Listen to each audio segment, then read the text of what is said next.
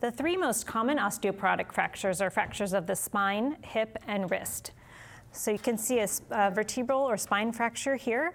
Uh, these can present with sudden back pain, um, with bending or lifting, but they can also be asymptomatic and are sometimes diagnosed incidentally on an x-ray that was done for another purpose. Hip fractures are the, have the most morbidity and mortality associated with them. They almost always require surgery, and individuals often don't recover their previous level of functioning after a hip fracture. And wrist fractures are also common. They usually result from a fall onto an outstretched hand.